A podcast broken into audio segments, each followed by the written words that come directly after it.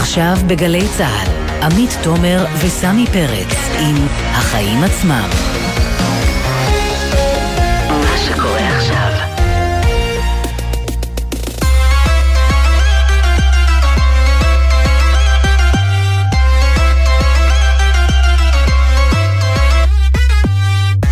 עכשיו שש וכמעט ארבע דקות, אתם על החיים עצמם, התוכנית הכלכלית-חברתית של גלי צה"ל.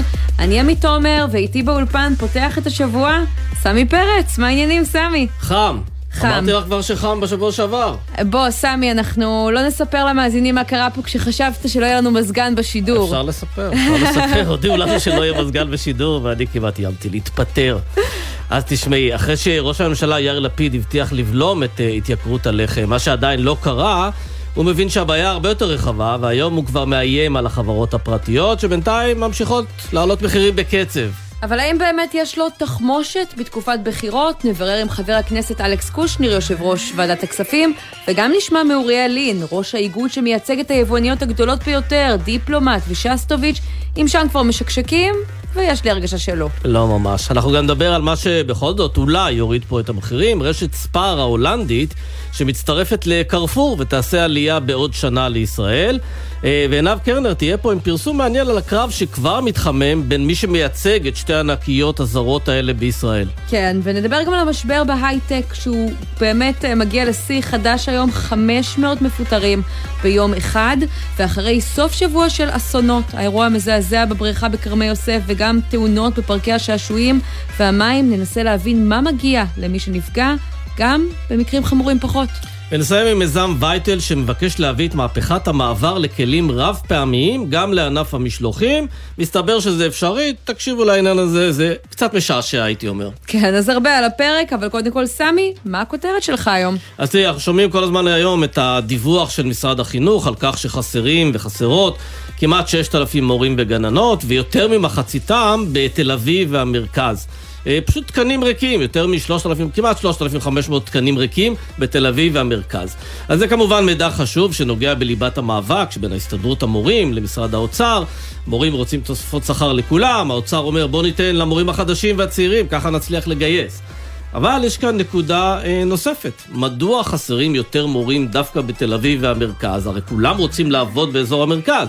אז סיבה אפשרית היא שתל אביב היא העיר היקרה בעולם, mm. וככזו, איך יכול מורה, מורה, להרשות לעצמם לגור בו עם השכר הזה? כן. אה, או בכלל בסביבה של תל אביב.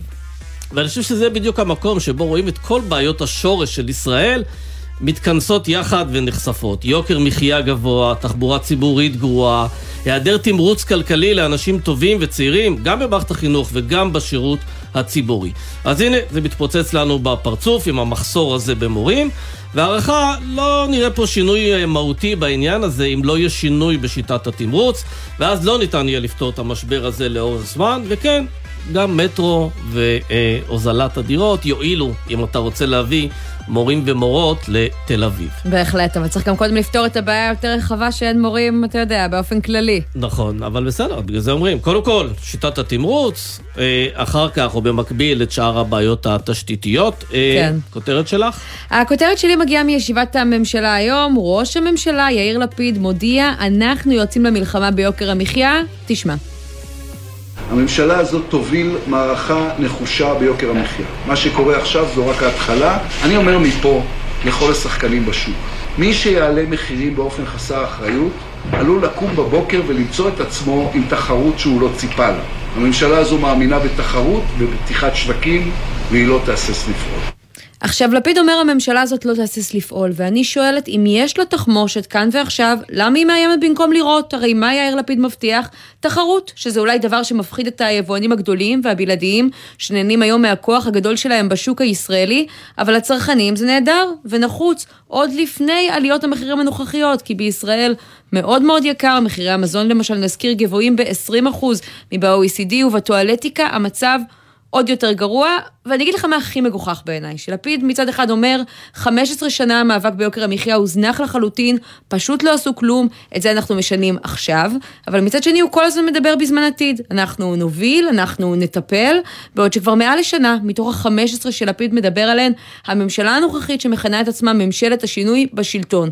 אז אני לא אומרת שהממשלה הזאת ישבה בחיבוק ידיים מרגע שמונתה, אבל לדבר על תחילתו של קרב חדש ביוקר המחיה בסופה של ממשלה מכהנת, כשהבחירות כבר בדרך ועל כן סמכויותיה של הממשלה מוגבלות מתמיד, זה פשוט לא מחזיק מים. זה גם לא מחזיק מים, וגם אם אנחנו עדיין נמצא, נישאר באותם סבבים של כל שנה, שנה ורבע בחירות, אנחנו גם לא נראה הורדה של יוקר המחיה, כי כל ממשלה, עד שהיא תתחיל להתניע ולהזיז עניינים וכולי, אה, אה, כבר ייקח הרבה מאוד זמן, והיבואנים, המשווקים, היצרנים, כולם יודעים לנצל את המצב הזה לטובתם, הם נהנים מהעובדה שיש חוסר יציבות פוליטי. כן, אז איתנו על הקו ממש בעניין הזה נמצא עכשיו חבר הכנסת אלכס קושניר, יושב ראש אה, ועדת הכספים, שלום. שלום וברכה. מפלגת אה, ישראל ביתנו, אתה שמעת את הדברים של יאיר לפיד היום בישיבת הממשלה, אני מניחה. מה התוכנית הסודית שעוד לא הוצאתם לפועל, ולמה חיכו עד עכשיו אם יש כזאת? אה, קודם כל אני חושב שאנחנו יכולים לדבר לא רק בלשון העתיד, אלא בלשון ההווה. Mm. כי עשינו כמה דברים מאוד מאוד משמעותיים, וברשותכם אני אמנה אותם ממש בכמה, בכמה משפטים. בבקשה. אחד, אחד, הרפורמה ביבוא שהעברנו ונכנסה לתוקף בחודש יוני. שבעצם מקלה מאוד על היבואנים הקטנים והבינוניים להביא את הסחורה לישראל ולייצר תחרות. צריך להגיד רק שזה בצורה חלקית, כי למשל עולם התמרוקים לא עבר בעניין הזה, רק חלק מהמוצרים. נכון, אבל מדובר בעשרות אלפי מוצרים. הדבר הנוסף שעשינו זה הרפורמה בחקלאות, שמי שהוביל אותה וקידם אותה ובסוף השלים אותה זה אה, אה, שר החקלאות עודד פורר יחד עם שר האוצר ליברמן ואגב אנחנו כבר רואים את התוצאות, ירידה בפירות וירקות של 18% לעומת, למרות שבכל העולם אנחנו מתמודדים עם אינפלציה מאוד מאוד גדולה של יותר מ-10% למרות שבישראל אנחנו חצי מזה. כן, צריך להגיד שגם כאן זה עבר בצורה חלקית, כי נכנעתם בנושא של הביצים, שלא אה, נפתח לתחרות. ותקנות הגנת לא הצומח עוד לא בוטלו נכון לעכשיו, ולפי החקלאים גם עוד לא יבוטלו, הם מוכנים אה, להפיל על זה את ההסכם. חברים, עשינו צעד מאוד מאוד חשוב. והרפורמה נכנסה לתוקף, כולל השינוי המבני בשוק הביצים. כן. עכשיו, מעבר לזה, שימו לב, לממשלה יש בעצם שתי דרכים עיקריות להתמודד עם יוקר המחיה או עם אינפלציה שנובעת מהגורמים אה, חיצוניים, מהמשבר mm. אה, קורונה ומהמלחמה באוקראינה. אחד, זה הורדת מכסים והמדיניות של שר ליברמן, אפס מכס, בעצם נכנסה לתוקף, יש עשרות אלפי מוצרים שעליהם הורדו אה, המכסים, כולל רק לפני שבוע. המכס על הבשר המצונן המיובא שירד מ-12% ל-0%. אבל היבואנים רוצים את זה, תכף יעלה לפה אוריאלין, ואתה תשמע, הוא קורא לעוד הורדת מכסים, אבל זה הטבות ליבואנים שראינו, אתה בעצמך אמרת, למשל במקרה של איקאה והרהיטים, הרבה פעמים זה לא מתגלגל אלינו, לכיס שלנו. עוד מעט, עוד מעט, עוד מעט נגיע לזה מה עוד צריך לעשות, אבל קודם כל חשוב לי להגיד מה כן עושים. Mm. דבר שני, הכלי השני להתמודד, להתמודד עם אינפלציה כזו זה בעצם הגדלת ההכנסה של אזרחי ישראל. ובשנה הזאת הגדלנו את ההכנסה ב-11 מיליארד שקלים. זה מתחיל מחיילים אה, אה, שהעלינו להם ב-50% את השכר, זה ממשיך בקשישים שהעלינו להם את השלמת ההכנסה ביותר מ-500 שקלים, זה הורים בבית ספר יסודי שקיבלו אה, הטבות מס, וזה גם, רק לפני שבוע 120 אלף איש משתכרים שכר נמוך שקיבלו מענק עבודה מוגדל כן. של 4,830 שקל בממוצע. אז הנה, נתנו לך, ואני גם מסכימה שאתם עשיתם. אמרתי, הממשלה לדעתי לא ישבה בחיבוק ידיים, אבל אומר היום, לא אני, ראש הממשלה, מה שקורה עכשיו זו רק ההתחלה, ו- ומדבר כאילו שהחברות ייזהרו מלהעלות מחירים, כי הוא, אה, מה הוא יעשה להם. אז אני שואלת, מה אפשר עוד לעשות להם עכשיו בממשלת מעבר? עמית, שימי לב לנתונים. אה, אה, יוקר המחיה בישראל עלה משנת 2009 עד שנת 21 ב-40 אחוז. ב-40 אחוז. זאת אומרת, אנחנו היום... אה, אבל חבר הכנסת קושניר, זה לא מה ששאלתי. נתתי לך למנות את ההישגים, לא, תענה על השאלה. לא, שנייה, אבל תבינו את המשמעות. אנחנו מדינה השלישית בעולם מבחינת יוקר המחיה, אם אני לא טועה. עכשיו, זה נובע מכך שיש פה כלכלה ריכוזית שנוהלה על ידי מונופולים במשך יותר מעשור. עכשיו, אנחנו התחלנו את השינויים במהלך השנה הזו. אבל זה עניין, גם כשאתה אומר, חבר הכנסת קושניר, כשאתה אומר שהדרכים להוריד את יוקר המחיה זה הורדת מכסים והגדלת הכנסה, זה באמת על הכיפאק, אבל פה אתה לא מטפל בריכוזיות, אתה לא מטפל ביבואנים, אתה לא מטפל ביצרנים, אתה משאיר להם לחגוג וליהנות, אם באמת עם העובדה שלציבור יש אפילו יותר הכנסה, אז הוא יכול אה, לקנות יותר ולצרוך יותר. אז בדיוק לזה אני מגיע. חשוב להבין שבחוק ההסדרים אה, הקודם, 2021, סליחה, 21-22, התחלנו לטפל בסוגיה הזו בעיקר ברפורמה ברגולציה.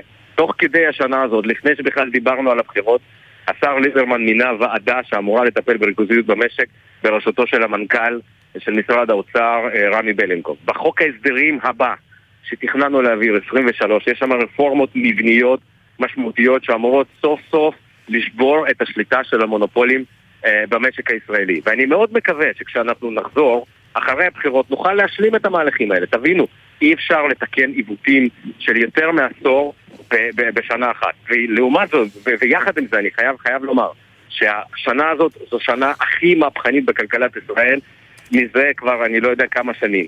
בגלל שהרפורמות המבניות שהכנסנו בסופו של דבר יבואו על ידי ביטוי. האם בחודשים נכון. שנותרו עד הבחירות יש כוונה לשר האוצר אה, לסבסד אה, מחירים של מוצרים שמתייקרים, כמו שהוא עשה עכשיו למשל עם הדלק, ולהכיל את זה על עוד מוצרים? קודם כל לגבי הדלק חשוב לומר שלעומת אה, נתניהו בשנת 2014, אני מזכיר לכם שהדלק עלה כבר הרבה אה, יותר ממה שעולה היום שאז באמירה תבוסתנית הוא אמר שפשוט אין מה לעשות כי זה מחירי הנפט והצינור אז התפוצץ. השר ליברמן פעמיים כבר מוריד את המס על הדלק ובעצם מוזיל את הדלק ביותר משקל אחד לליטר, אני חושב שזה צעד מאוד משמעותי.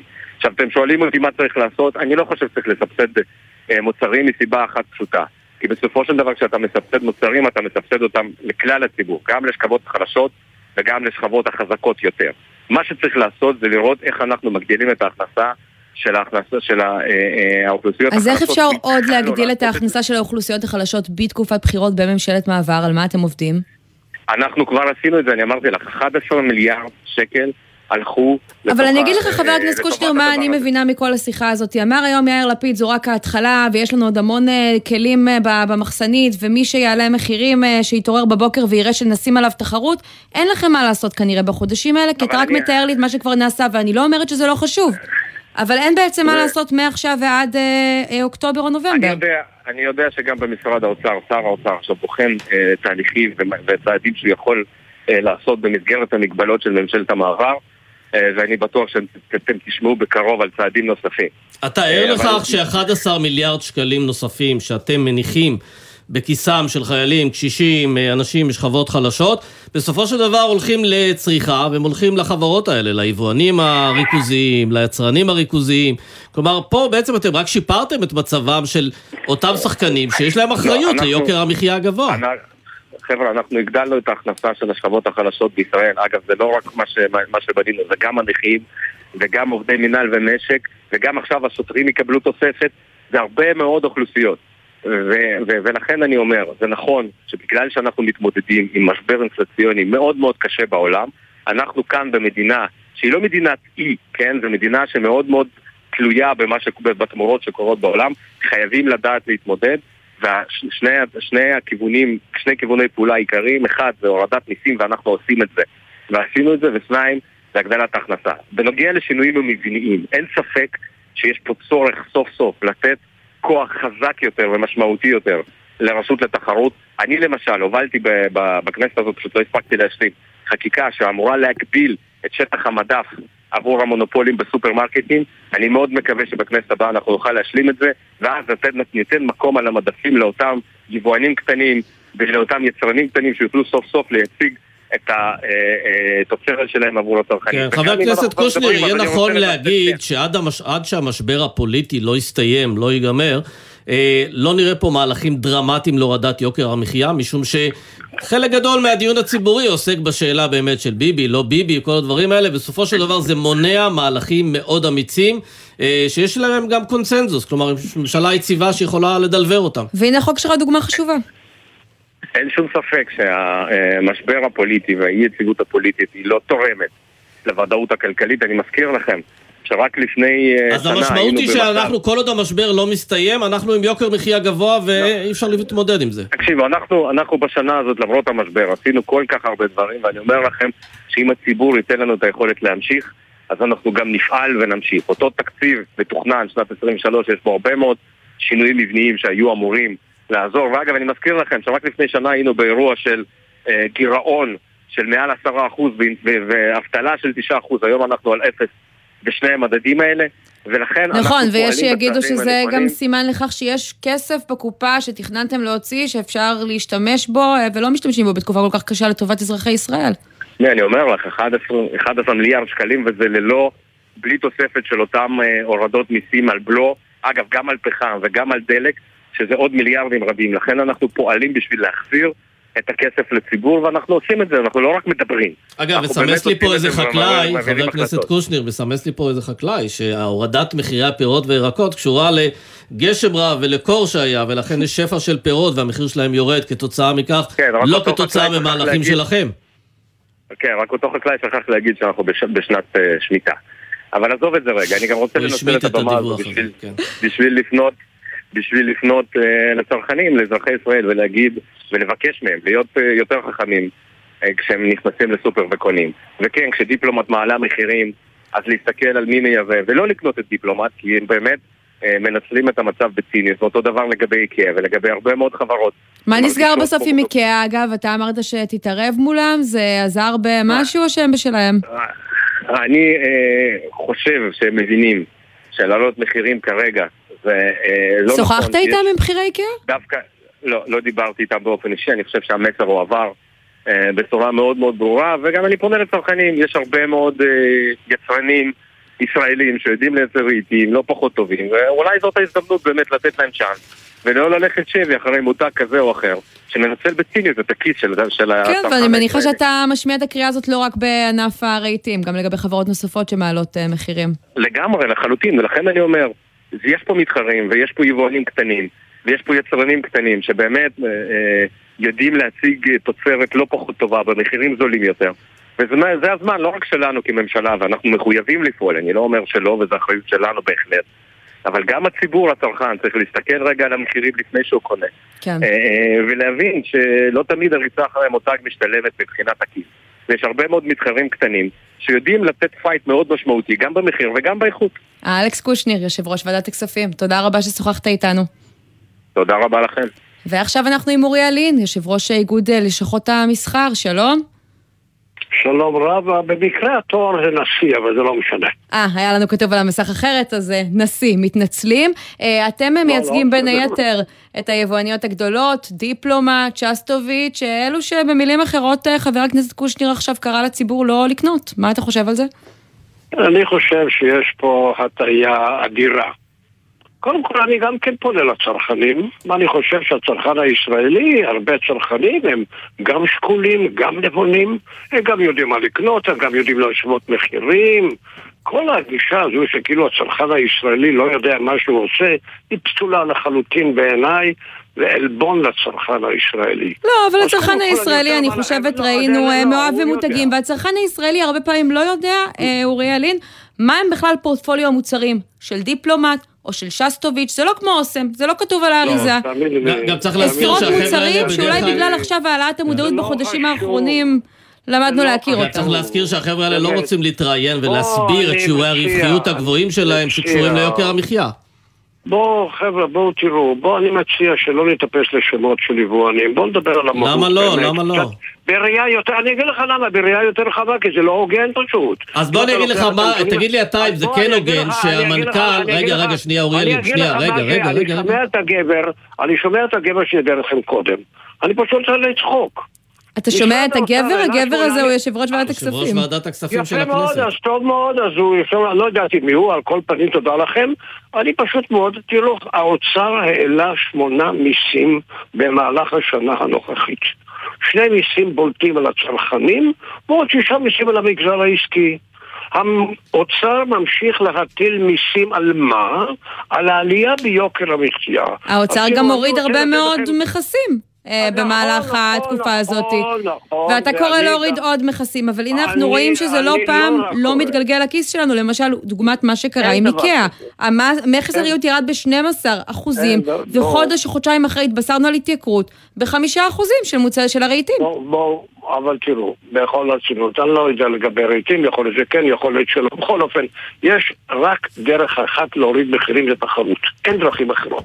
יש עוד דרך, רשות התחרות, אם מישהו מונופול או כוח שוק מנצל את מצבו את המעמד המיוחד שלו, אז בהחלט יש אמצעים בידי רשות התחרות. תגיד לי, וכשמנכ"ל דיפלומט, נועם ויימן, רק שנייה, שנייה, אוריאל, תן לי רק לשאול, כשנועם ויימן, מנכ"ל לא דיפלומט, מושך לא שכר בעלות של 25 מיליון שקלים בשנה, זה משקף שוק לא- תחרותי?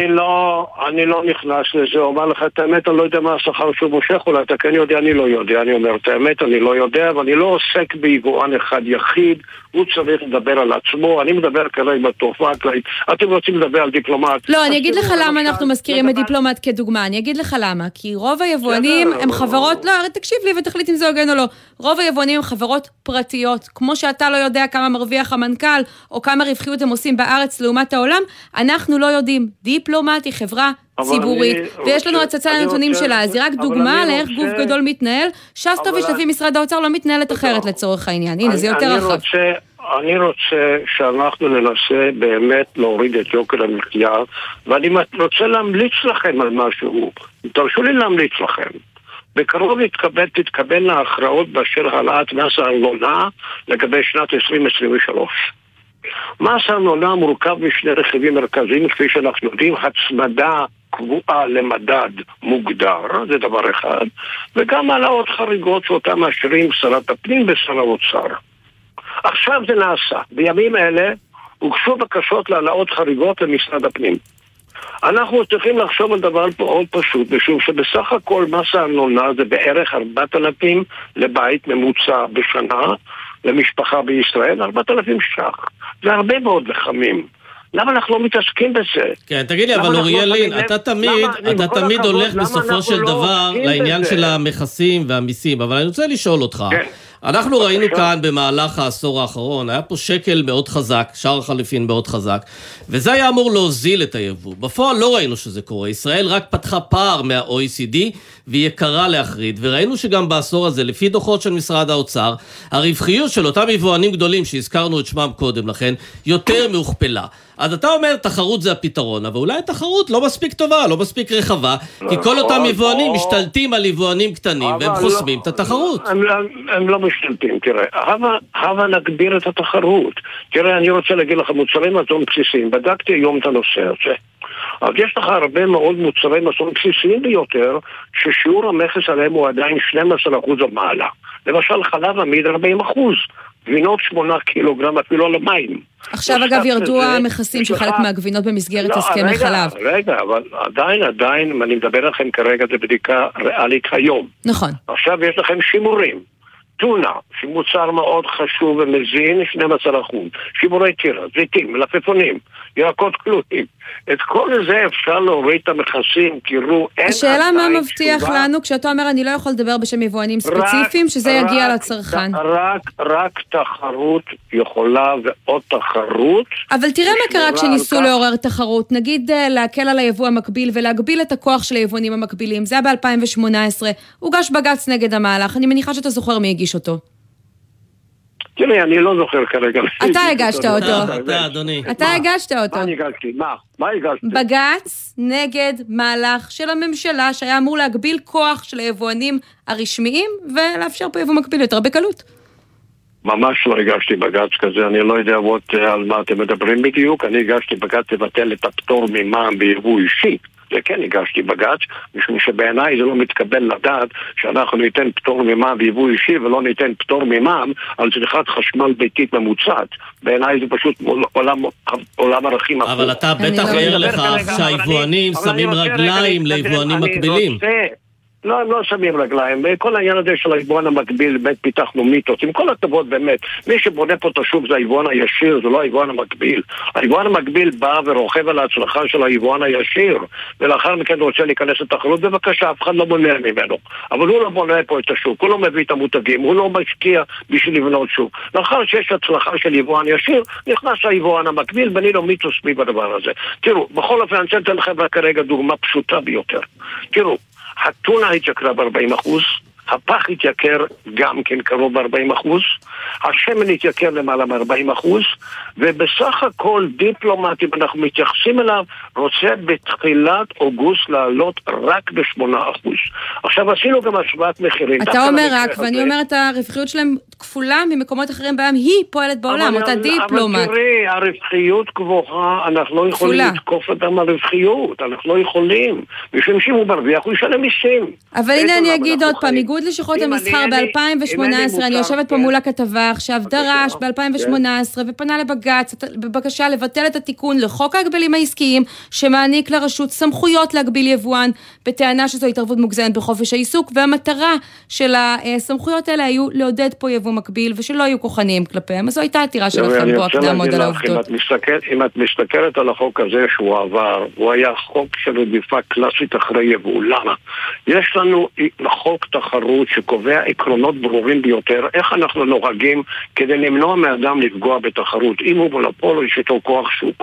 באים ואומרים, יש לנו כללים ברורים בחוק, אבל מה אנחנו עכשיו נעשה? הכללים האלה לא מספיקים. אנחנו נתקוף באופן ישיר מגזר, שזה מגזר היבואנים. כן, זה נקרא התערבות ממשלתית לא, כדי לנסות לצמצם את הרווחיות, אוריאלין, אבל כנראה שנסכים כן, לא, לא להסכים. אתה אומר, אני בעד תחרות, אבל לא מוכן. אתה לא יכול להגיד שתחרות היא הפתרון, ואז כשמייצרים תחרות, אתה חוסם אותה. לא עושים... לא עושים דבר כזה שבאים אאוט בתוך המגזר העסקי ובאים ואומרים יש לנו כללים על פי חוק התחרות בואו אנחנו עכשיו ניקח מקטע מסוים במגזר העסקי ונעשה כללים נוספים, למה? Okay. הכללים אוקיי. הרגילים קיימים. נראה לי שהדברים אה, ברורים. רק, רק דבר קטן. לסיום? תראו, יש לנו עלייה בחומרי גלם יש לנו עלייה בהובלה ימית, בתעריפי ההובלה הימית. על כל העליות האלה, מה עושה האוצר? מטיל מיסי יבוא. שיהיה ברור, על ההתייקרות, הוא מטיל מיסי יבוא. ואז הוא בעצם מייקר את ההתייקרות, okay. אוקיי. ואני מצטער שלכם נעלמה מהדברים האלה. אורי אלין, נשיא איגוד לשכות המסחר, תודה ששוחחת איתנו. בבקשה, הכל טוב.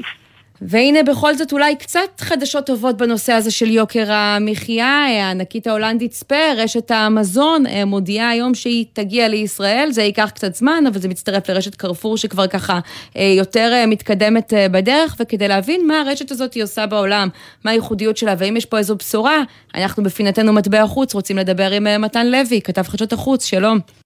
שלום לשניכם, אז כחצי שנה לאחר שהתבשרנו שרשת המרכולים הגדולה באירופה, קרפור, עושה עלייה ומגיעה ארצה, הבוקר גם רשת הקמעונאות ספר חתמה על מסמך כוונות לקראת הסכם זיכיון והפעלת סניפים בישראל.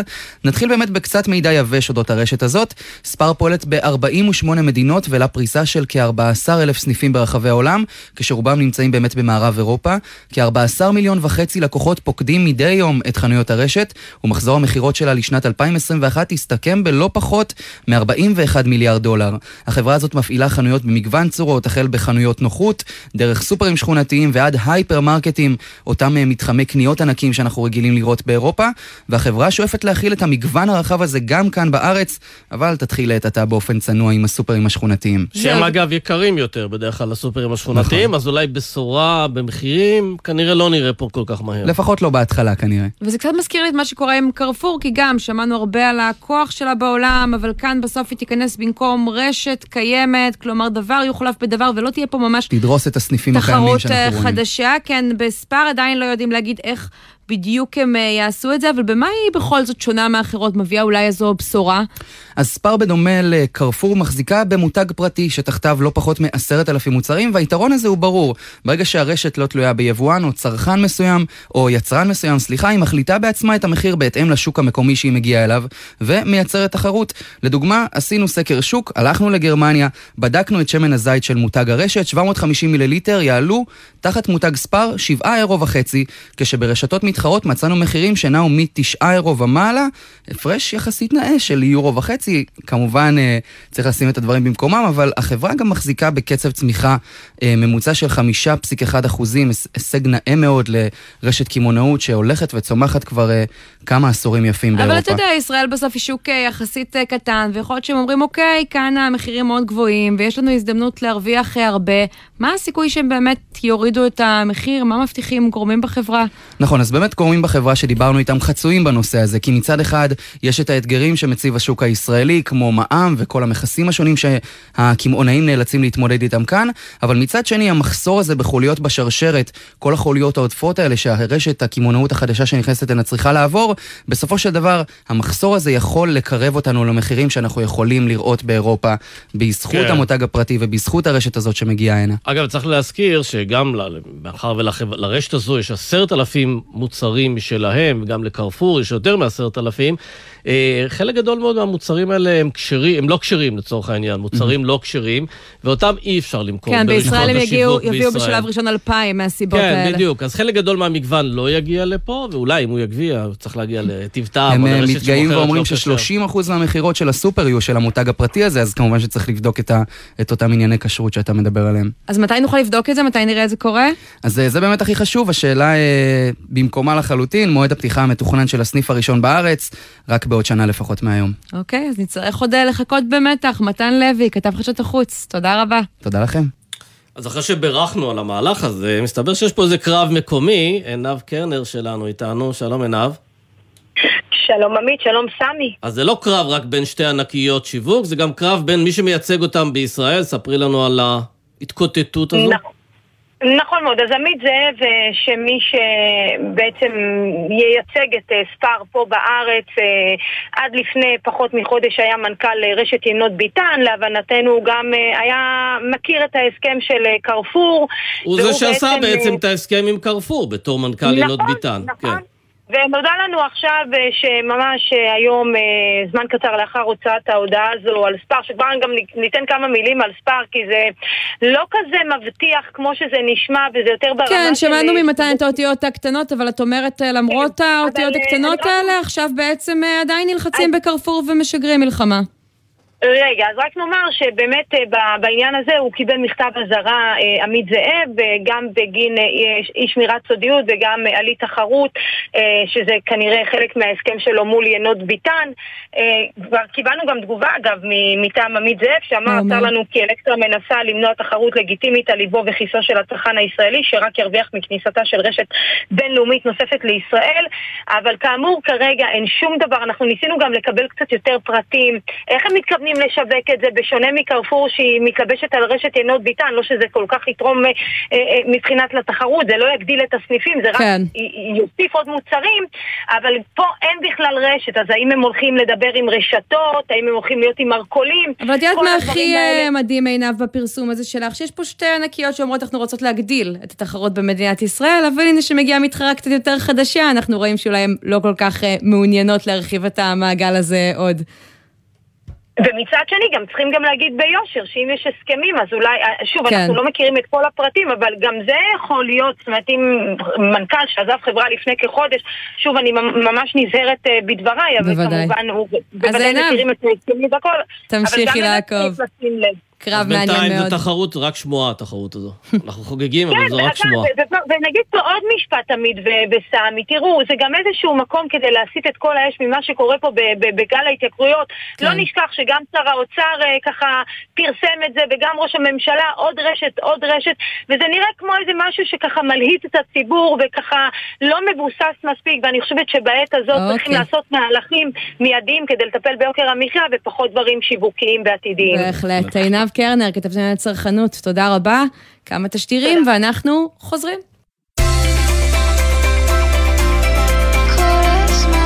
גלי צה"ל, יותר מ-70 שנות שידור ציבורי.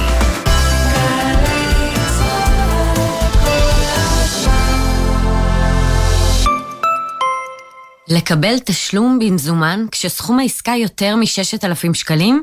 Mm, פחות.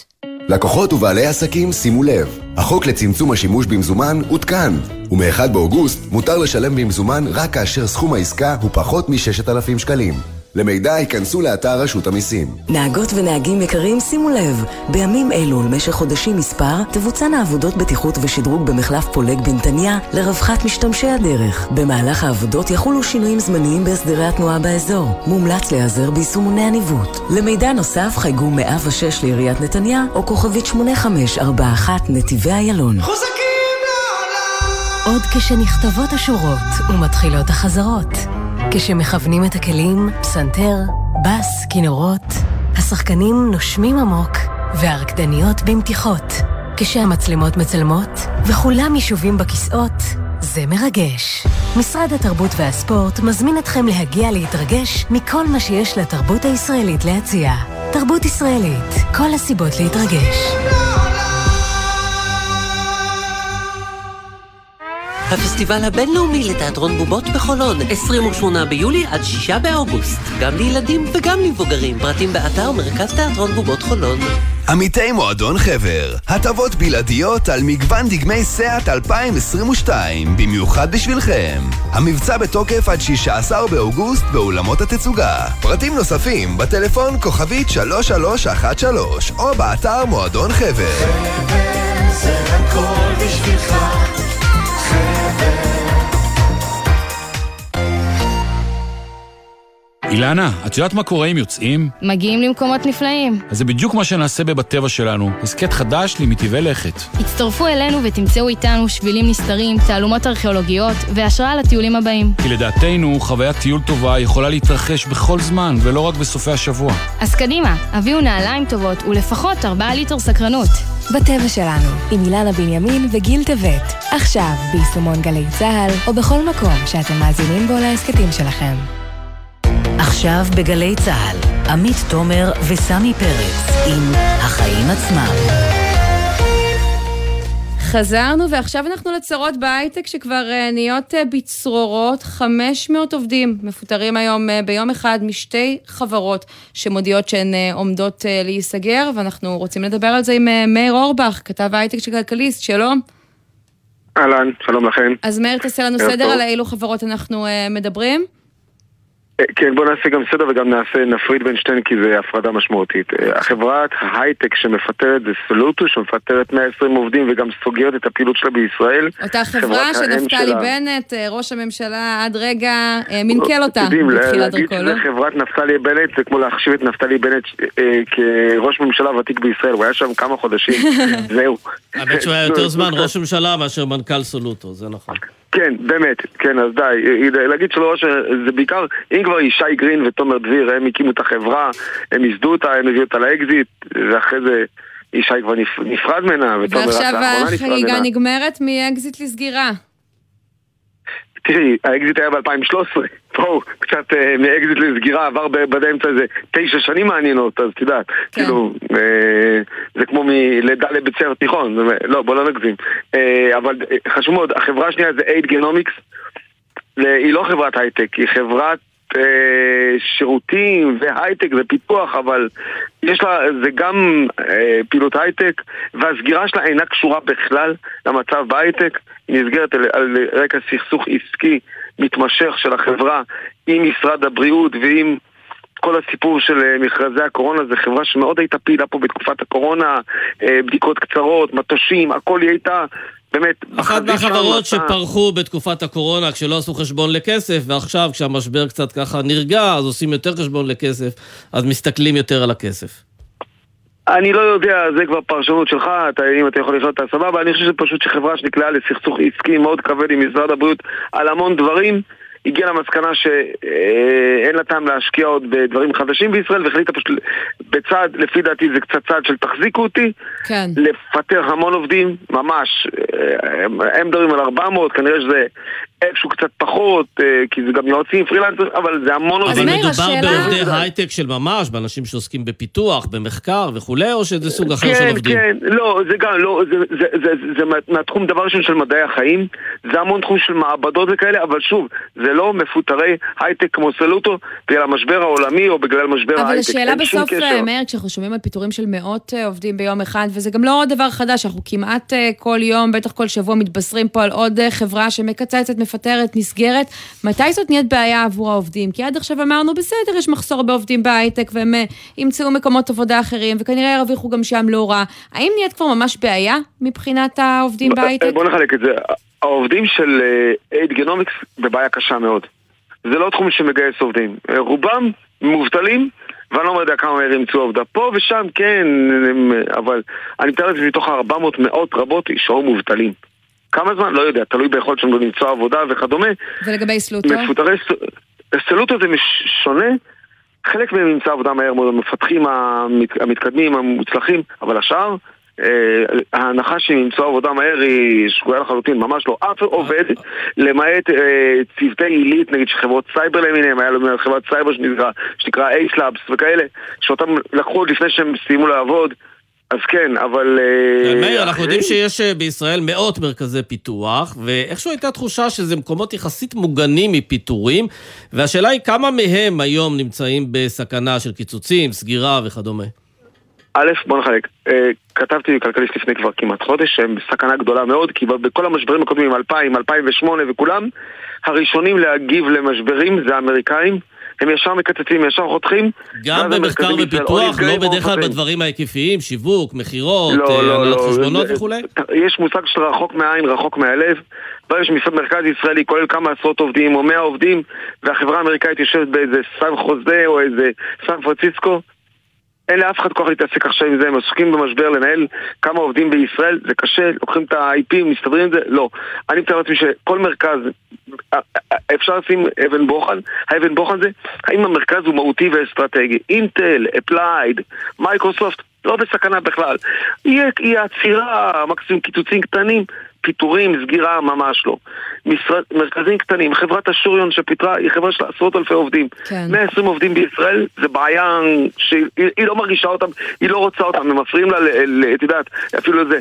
אלה מרכזים של תקלה, 100, 200 עובדים ששייכים לחברה שנמצאת רחוק, חברה לא יציבה, יש הרבה מרכזים רב-לאומיים שהם עכשיו הבעיה בינוניים, שהם לא שככל יציבים. שיותר אה, עובדים כאלה נפלטים, הבעיה נהיית יותר גדולה, ובסוף המקום בחברות החזקות והיציבות הוא מוגבל. אבל אה, באמת כן, אפשר אה, כן. לדבר על המשבר הזה עוד אה, הרבה. מאיר אורבך, כתב הייטק של כלכליסט, תודה רבה על הדברים האלה. תודה לכם. ועכשיו אנחנו עוד- לעוד אה, התייקרות כזאת שכנראה לא נמצא אה, בסופר, גם לא על המדף. מעונות היום שלנו אה, מתייקרים, עדיין לא ברור אם ההורים הם אלו שישלמו את המחיר, אבל מה שבטוח, אומרים היום במסיבת עיתונאים, גם זה לא יפתור את המחסור בכוח אדם, ואנחנו עם איילת ברון, כתבתם חינוך, שלום. שלום לכם, ערב טוב. אז מה יהיה? אז כרגע מדברים על העלאה של 120 עד 170 שקלים בחודש לפעוטות אה, עד גיל שנה במעונות היום המפוקחים. זו בעצם העלאה שאנחנו יודעים שמגיעה כבר הרבה זמן. בתחילת השנה ראינו שביתה של חמישה ימים אה, של המטפלות במעונות היום, כשהן דרשו להעלות את שכרן. מה שסוכם איתן בזמנו זה שוועדת המחירים תפתח הש... אה, הקיץ את תעריף מעונות היום ותעלה אותו, כך שאפשר יהיה לשפר את תנאי ההעסקה שלהן. עכשיו זה קורה, והבעיה היא שזה קורה על חשבון ההורים. במקום שהמדינה תיקח ותספוג את ההעלאה הזו, מגלגלים אותה לתעריף מעונות היום שההורים משלמים, ואף אחד לא יוצא מזה מרוויח. כמה משלמים מההורים בעצם? ההורים משלמים אלפי שקלים על מעונות, זה שונה עבור כל הורה בדרגת רווחה שונה, כי כל אחד מקבל סבסוד קצת שונה. אה, עכשיו, אה, הסיפור זה שלא מעלים את זה ביותר מדי, כי זו גם תקופת בחירות, אף אחד לא רוצה לשים יותר מדי אה, עלויות נוספות על ההורים, אז לא מעלים את זה מספיק כדי ששכר המטפלות באמת יעלה, אבל כן שמים נטל נוסף על ההורים, וארגוני מעונות היום מאוד מתוסכלים. כלומר, הם אומרים, ההעלאה שקורית בעיקר תכסה קצת הוצאות גדלות שלנו, המזון, המקומות שבהם אנחנו מקיימים את המעונות, אבל עדיין לא יהיו לנו עובדים. לא היו לנו עובדים. וזאת לא רק הבעיה של מעונות היום, איילת, לפי נתונים שמפרסם היום משרד החינוך. נכון, משרד החינוך בעצם אנחנו יודעים על בעיה של מחסור במורות וגננות, יפה בן דוד אפילו במגעים שלה עם האוצר אמרה אני לא אצטרך להשבית את האחד בספטמבר, אתם פשוט לא תצליחו לפתוח אותו. משרד החינוך הלך וברר עם המנהלים כמה מורות וגננות באמת חסרות להם, מצאו 5,671 מורות וגננות חסרות במערכת לקראת האחד בספטמבר, זו בעיה בעיקר של תל אביב והמרכז. זה מקום שבו אוכלוסיות מבוססות יותר, לא רוצות לעבוד במס... המשכורות הנמוכות של ההוראה, וכאן באמת מחצית מהתקנים, מהתקנים החסרים הם במרכז ובתל אביב. אנחנו רואים יותר חוסרים ביסודי, ומחסור מאוד מאוד גדול במחנכות, שמקשה על הפתיחה של ה-1 בספטמבר. וכשהם אומרים את זה, אז משרד האוצר בעצם אומר, מה, הנה, אמרנו לכם, אז אם רק נשלם יותר לאותם מורים מתחילים, נפתור את הבעיה. האוצר אומר את זה, מחר הוא גם יגיד את זה בפגישה הראשונה שתתקיים בין יפה בן דוד וקובי בר נתן, הממונה על השכר באוצר, מאז סיום שנת הלימודים, כלומר בפעם הראשונה שהם נפגשים בחופש הגדול. לא בטוח שהם יצליחו לשכנע את יפה בן דוד שככה חוזים אישיים עם, עם מורים במחסור ושכר גבוה רק למורים המתחילים זה מה שיעשה את זה, כשבין הצדדים אפילו אין הסכמה בדיוק על מה זה מורה חדש. כלומר, היא אומרת לו, להם, מורה עם 12 שנות ותק במערכת החינוך עדיין מרוויח 7,000-8,000 שקל, זה עדיין שכר נמוך ולא אתם לא רוצים להעלות את המחיר. זו בעיה שהם יצטרכו לפתור. כן, ובוא נצרף אלינו עכשיו אה, מישהי שמתמודדת עם הבעיה הזאת, אפשר לומר מכל הכיוונים, אורטל הכהן עדני איתנו על הקו, שלום. היי, שלום. את אה, מנהלת מעון אמונה אה, של עמידר ברמת גן, ותכף גם צריכה נכון. לשלוח את הילד שלך לאיזושהי מסגרת. נכון, אז אה, ככה אני אשתף שילדתי באמת לפני חודש וחצי, ואני מנהלת באמונה כבר אה, ארבע שנים, ואני מאוד אוהבת את העבודה שלי, מאוד אוהבת את הילדים, מאוד אוהבת לעשות את השליחות הזאת, כי אני רואה בזה באמת שליחות מעבר לשכר, אבל כשכבר מגיעים למקום שהוא... אה, שאין אין, אה, אין דרך לתפעל את זה לצערנו. איך אבל באמת לדעתך פוגע- אפשר לפתור את העובדה שאתם מקבלות שכר נמוך מדי, ההורים משלמים יותר מדי, איך פותרים את זה? איך פותרים את זה? קודם כל, מעלים את השכר למטפלות, כי בסופו של דבר עליהם אנחנו מתבססים ביום-יום. לצערי, כיתות נסגרות, מעונות נסגרים, זאת אומרת, אין לנו אפילו שנה הבאה, אין להורים אה, בכלל איך לשלוח את התינוקות שלהם למעונות, כי אין לנו איך לפתוח את הכיתות. מעונות, אה, 12 מעונות של אמונה נסגרים שנה הבאה, זה כבר עכשיו שאנחנו בצמצומים. יש הרבה כוח אדם בגלל שעוזר כוח האדם. המעונות נסגרים? 60 מעונות אה, אה, יום ייסגרו כן. עד השנה הבאה בגלל כן. מחסור בכוח אדם. ומה יקרה עם כן. התינוקות? לאן, איפה, איפה הם יהיו? במעונות פרטיים ישלמו הון תועפות למטפלות או מעונות פרטיים. נראה לי שאורטל יכולה לענות לגבי הילד שלה, את מחפשת לו היום מעון ולא מוצאת. בדיוק, או שכרגע, אם אני לא אמצא מקום ולא אמצא, קודם כל את רוצה, את רוצה המלצות, את רוצה משהו שהוא בטוח לילד שלך, ואת יודעת, מסביב אה, זה לא נהיה עולם יותר בטוח לצערי, כי אנחנו שומעים את המקרים, ואז את עוד פעם בשיקולים, האם לה, לשלוח אותו למשהו שהוא גם מייקר לך את ה... את ההוצאות, או להישאר עוד קצת בבית ולגדל אותו עד שתמצאי מקום שהוא מספיק בטוח וטוב. איך התחושות כשככה מצד אחד את אה, מתמודדת עם השכר הלא בטוח שלך עדיין, יעלה, לא יעלה, ומצד שני אני מניחה שגם לשלוח את הילד אה, למסגרת זה עסק לא זול? אה, זה מאוד קשה. זה מאוד קשה גם לשמוע את ההורים שככה משתפים אותי, גם ההורים של המעון. עד עכשיו בתחושה שאולי תיפתח גם קבוצה, ואז את גם מעלה את המקום הזה שאת אומרת להם לא, ועכשיו תלכו לחפש אחרי שהם נרשמו והיו בטוחים שיש להם מקום אה, לילד או לילדה שנה הבאה. וכולנו ככה בסימן שאלה אחד גדול. מה השכר ואנחנו באמת- שמקבלת אה, מטפלת מתחילה במעון כזה? מטפלת מקבלת היום מינימום. אנחנו באמת דורשות לפחות להעלות ב-20% את השכר כדי להגיע לשכר משווה לסייעת בגנים. היום מטפלת אומרת לי, לי יותר קל יהיה להיות סייעת בגן. כן. כי, כי גם הטיפול הוא פחות אה, אה, בילדים, זה לא החלפת טיטולים, זה לא ניקיון שהוא עשרה, עשרה, סביב, סביב הילד וסביב המקום העבודה שלך, זה ממש אחריות גדולה היום לטפל בילדים. אה, יש אה, מטפלת אחת לשישה תינוקות. אה, וככה זה גם אה, עולה מכיתה לכיתה, שיש באמת כמות ילדים שהיא מאוד גדולה למטפלת. כן, איילת, אנחנו אה, באמת חושבים לסיום אני רק מנסה... שהעבודה היא... להבין אם יש סיכוי שהמשבר הזה אה, ייפתר עד ה-1 בספטמבר, שאנחנו בתקופת ממשלת מעבר, שומעים הרבה על ההסכם עם המורים, אבל פועלים בכלל בכיוון הזה? אז כרגע שרת החינוך אה, דורשת משר האוצר אה, לקחת אחריות ככה על הסבסוד הזה ולא לתת לעלות להתגלגל להורים, ולכן כרגע היא חוסמת את זה מלעבור לשלב שיתוף הציבור. ועדת המחירים צריכה לשתף את הציבור ובעצם בעצם לפנות זה למעונות, להגיד... לגבינו, אבל לגבי השכר, זה לא על הפרק. שכר, שכר המטפלות נגזר מוועדת המחירים. ועדת המחירים בעצם אמורה להחליט על שכר המטפלות, ועד שהם לא יגדילו את התעריף יותר, הם לא יוכלו להגדיל את שכר המטפלות. כרגע הם הגדילו את זה ממש מזערית. עכשיו בתהליך שיתוף הציבור, ארגוני המעונות היו אמורים לבוא לוועדת המחירים ולהגיד, חכו רגע, צריך להגדיל יותר, כרגע זה לא מגיע אפילו לשיתוף ציבור, אז אנחנו לא רואים את זה מתקרב. כן, וכל זה, נזכיר, קורה בתקופת ממשלת מעבר, מה שמקטין את הסיכויים שזה יקרה, כי חוץ מהסכמות צריך גם אישורים אה, משפטיים בדרך. אה, אורטל כהן עדני, תודה רבה ששוחחת איתנו, ותודה גם לך, איילת ברון שלנו. תודה לכם.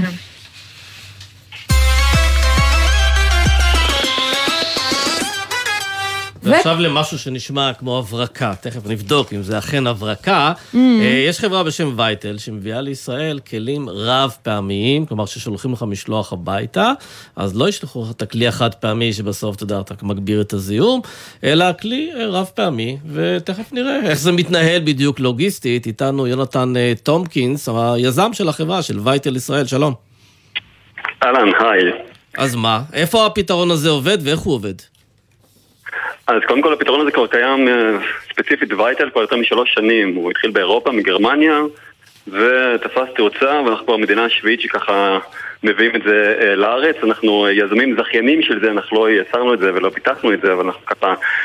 אני ומרינה, השותפה שלי, חיפשנו הרבה מאוד זמן לאיזשהו אה, משהו שיתאים לתרבות הישראלית והצרכנות הישראלית, גם של חד פעמי וגם הטייק אווי והמשלוחים, וזה מודל מאוד מאוד מוצלח, שככה מצליח לשים גם את הסביבה בראש הפירמידה, וגם באמת הלקוחות שלנו זה המסעדות ובתי קפה. אז זהו, נגיד שאני מזמין עכשיו אה, ארוחה ממסעדה סינית, אז הם שולחים לי את זה, יודע, חמישה כלים כאלה מקרטון או משהו מתכלה, שזה נחמד, במקרה הטוב, לפעמים זה לא מתכלה. אה, אתה אומר, אני שולח את זה בכלי רב פעמי, מי משלם על זה, ואיך אתה מקבל חזרה את הכלי הזה?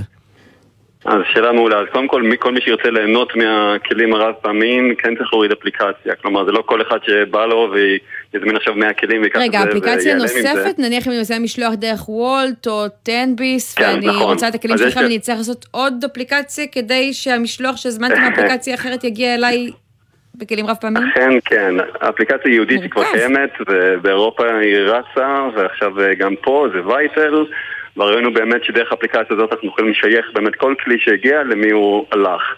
כלומר, אני יכול להגיע למצב שאני יודע שאם את הזמנת כרגע מוולט, טנביס או מה שלא יהיה, או לקח טייק אווי פשוט, אני יודע שיש באמת אצלך, ברשותך כרגע עשר קופסאות. אגב, אפשר לחבר את האימהות שלנו לאפליקציה הזו? הרי גם אנחנו לוקחים מהם אוכל לפעמים, ולא מחזירים את הכלים. הקופסאות. אבל רגע, אנחנו נצטרך להחזיר אותם בצורה פיזית, מישהו יבוא לקחת את זה מאיתנו, איך זה עובד?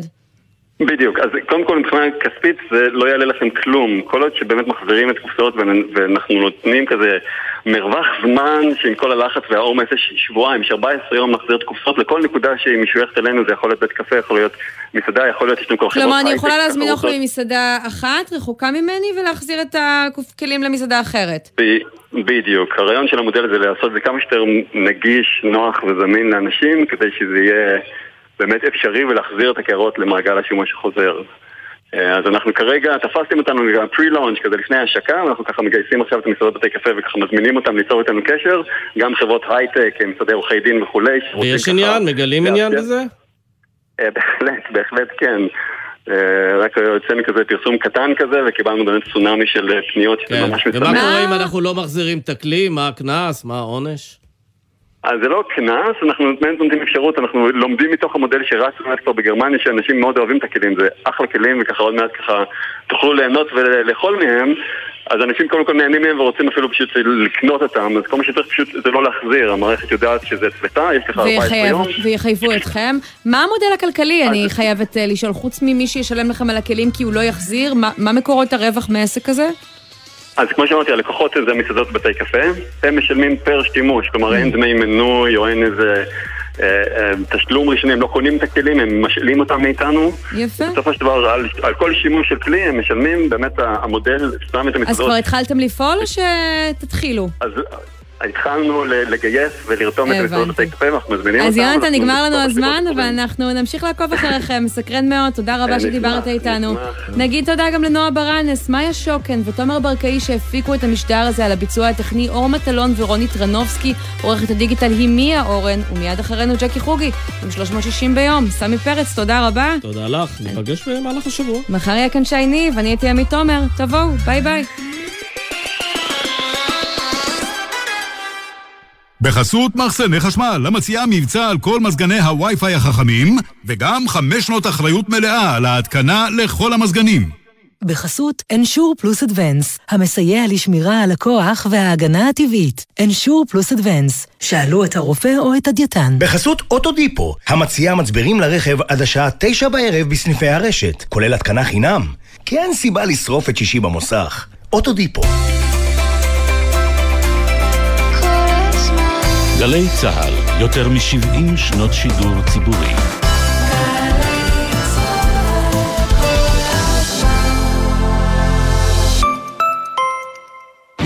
לרגע את עצמכם בתעשיית העתיד, בעולם שבו טכנולוגיה מתקדמת, אוטומציה ורובוטיקה פוגשות אתכם.